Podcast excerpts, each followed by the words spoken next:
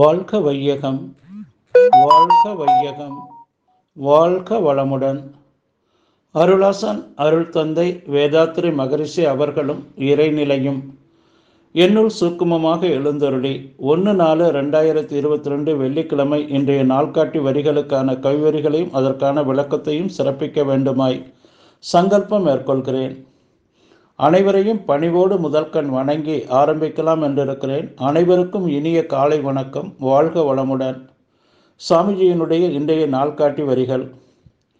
நாள்தோறும் செய்தவற்றின் பயனை நீங்கள் நல்லுறக்கம் கொள்வதற்கு முன் கவனித்து கொள்வீர் என்று சாமிஜி நமக்கு இந்த வரிகள் கொடுத்துருக்குறாங்க. சாமிஜியினுடைய கவிதை வரிகளை சொல்லி இதற்கான விளக்கத்தை பார்ப்போங்க. அகத்ததுவே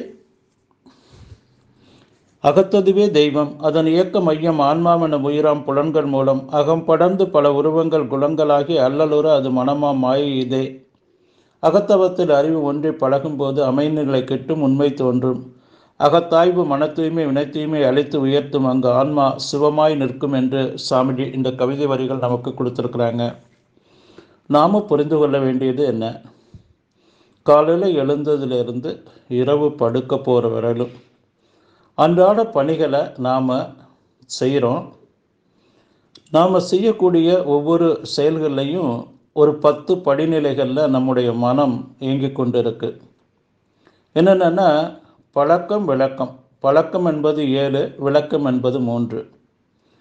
உணர்ச்சி தேவை முயற்சி செயல் விளைவு அனுபவம் அனுபவம். இது பழக்கம். ஆராய்ச்சி தெளிவு முடிவு. இது விளக்கம். நம் மனதில் ஒரு உணர்வு தோன்றின உடனே சொல் செயலாக அதை செய்து கொண்டே வாழ்கிறோம் அந்த சொல் செயல்கள் உணர்வுகள் எல்லாம் பார்த்தீங்கன்னா ஒரு நாலு அடிப்படையில் தான் வரும். எண்ணம் ஆசை சினம் கவலை. இந்த உணர்வுகளை சாமி சொல்கிறது நீங்கள் ஒவ்வொரு உணர்வுகளையும் தற்சோதனை செய்து நீங்கள் வந்து அதை சொல் செயலாக செயல்படுத்தினீங்கன்னா அது வெற்றி நிச்சயம்.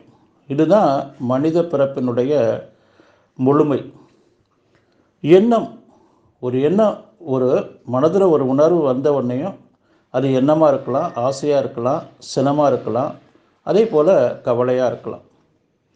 இப்போது தியான வாழ்க்கைன்னு ஒன்று இருக்குது நாம் காலையில் எழுந்ததுலேருந்து இரவு படுக்க போகிற வரையிலும் பக்தி மார்க்கத்தில் உள்ளவங்க புருவ மத்தியில் நல்லா பொட்டு வச்சுக்கிறாங்க குங்குமம் விபூதி வச்சுக்கிறாங்க. தலை உச்சியில் பார்த்திங்கன்னா அந்த உணர்வு நினைவு வைப்பாங்க. இறைவனை நினைத்து வாழ பழகி அவங்க வாழ்ந்து கொண்டு இருக்கக்கூடியவங்க பக்தி மார்க்கத்தில் உள்ளவங்க. அந்த நிலையிலிருந்து கர்மயோக வாழ்க்கையை நிறைவு செய்வாங்க. அதே போல் நம்ம தியான ராஜயோகம் கற்றுக்கொண்டவங்க அந்த நிலையிலிருந்து உடலை தளர்வாக வைத்துக்கொண்டு ஆக்னை துரியம் இறைநிலை இணைப்போடு வாழ்ந்து கொண்டிருப்பாங்க. இது ரெண்டு தான் வித்தியாசம். பக்தி மார்க்கத்தில் உள்ளவங்க ஞான மார்க்கத்தில் உள்ளவங்க அவங்களும் அந்த புழுவ மத்தி தலைவிச்சி அதே போல் இறைநிலை இணைப்பு அவங்க வாழ்கிறாங்க அவங்க கர்மயோக வாழ்க்கையை நடத்துகிறாங்க அதே போல் நம்ம ராஜயோகம் தியானம் மனவளக்களை கற்றுக்கொண்டு வாழக்கூடியவங்க இருக்காங்க. நாம் செய்ய வேண்டியது இரவு படுக்க போகிறதுக்கு முன்னாடி நாலு விதமான தற்சோதனை. நாம் சரியாக செய்திருக்கோமா அன்றைய நாளில் என்பதை நாம் ஒரு தற்சோதனைக்கு எடுத்துக்கொள்ளணும் ஒரு எண்ணம் வந்திருந்தால் தேவை பழக்கம் சூழ்நிலை பிரமண தூண்டுதல் கருவமைப்பு ஆறு அடிப்படையில் வரும். தேவையை ஒட்டி வரக்கூடிய எண்ணங்களையும் தெய்வீக எண்ணங்களையும் நிறைவேற்றலாம். பழக்கம் சூழ்நிலை பிரமண தூண்டுதல் கருவமைப்பில் நாம் நாம் தற்சோதனை எடுத்துக்கொண்டு தற்சோதனை செய்து நாம் அதை செயல்படுத்தணும். ஆசை. எவ்வளோ ஆசைகள் இருந்தாலும் அது தனக்கோ பிறருக்கோ தற்காலத்தில் பிற்காலத்தில் உடலுக்கோ உயிருக்கோ துன்பமில்லாத அந்த ஆசையை நிறைவேற்றக்கூடிய ஆசையை நாம் நிறைவேற்றி வாழணும். அதே போல் சினம். சினத்தினால் எதுவுமே நடந்துராது. அப்போ சினம் வரும்போது அவருக்கு நமக்கு என்ன உணவு உணவு உறவு? அப்போ அந்த இடத்துல நாம் எப்படி விட்டு கொடுத்து சகிப்புத்தன்மையாக தியாகியாக இருக்கணும்?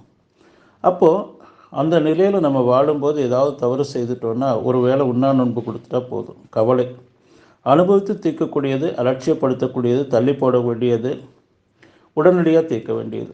இதில் என்னன்னு பார்த்து நம்ம செய்துட்டோன்னா அந்த இரவு படுக்க போகிறதுக்கு முன்னாடி நாம் இதை கடைபிடித்து வாழ்ந்திருக்கிறோமா? தியான வாழ்க்கையாகவும் தற்சோதனை வாழ்க்கையாகவும் கடைபிடித்திருக்கோமா? எங்கேயாவது நாம் விட்டு விடுதல் ஏற்பட்டால் அதற்கு உண்டான ஒரு சங்கல்பத்தை நாம் கொடுத்துக்கொண்டு ஒரு பிராய்ச்சித்தம் கேட்டுக்கொண்டு நாம் வாழணும்னு சொல்லி நன்றியோடு நிறைவு செய்து கொள்கிற இன்றைய சிந்தனையை வாழ்க வளமுடன் வாழ்க வளமுடன்.